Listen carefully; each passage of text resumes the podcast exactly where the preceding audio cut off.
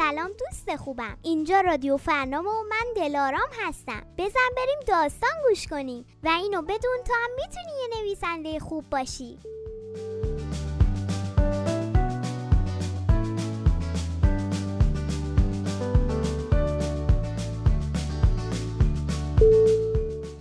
این داستان درخت مغرور. نویسنده محمد رضا شگفت. کاری از گروه انتشارات فرنام مناسب برای گروه سنی الف و ب.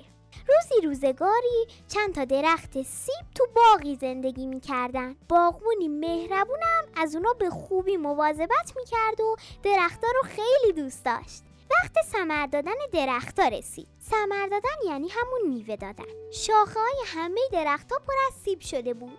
یکی از درختها که از همه پرثمرتر بود شروع کرد به قر زدن و گفت من نمی‌تونم این همه سیب رو شاخام تحمل کنم. تکونی خورد و همه سیبایی که هنوز نرسیده بودن و رو زمین ریخت. بقیه دوستاش به اون گفتن چرا این کارو کردی؟ باغبون مهربون ناراحت میشه. وقتی باغبون اومد فکر کرد که درخت مریض شد و به اون بیشتر از بقیه درختها رسیدگی کرد. سال بعد بازم درخت مغرور همین کار رو تکرار کرد که باغبون با خودش فکر کرد که دیگه درخت خوب نمیشه.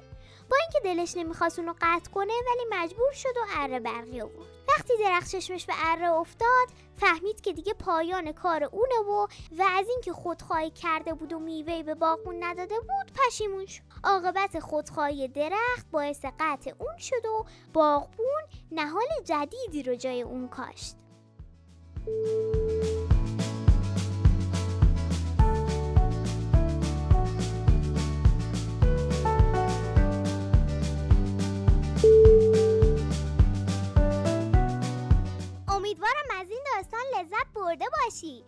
خوبم. اگه تو هم می‌خوای که داستان خودتو بنویسی من بهت کمک می‌کنم. تو می‌تونی داستان تو با صدای خودت بخونی یا ما این کارو برات انجام بدیم. داستان تو از طریق این اینستاگرام واتساپ و تلگرام برای انتشارات فرنام ارسال کن تا به صورت چاپی یا صوتی تولید کنیم و اسمت به عنوان یه نویسنده کوچولو ثبت بشه. ادساین فرنام کودک. تلفن تماس 0937 502 1757 و اینو بدون کسی که یه کتاب داره هیچ وقت تنها نیست.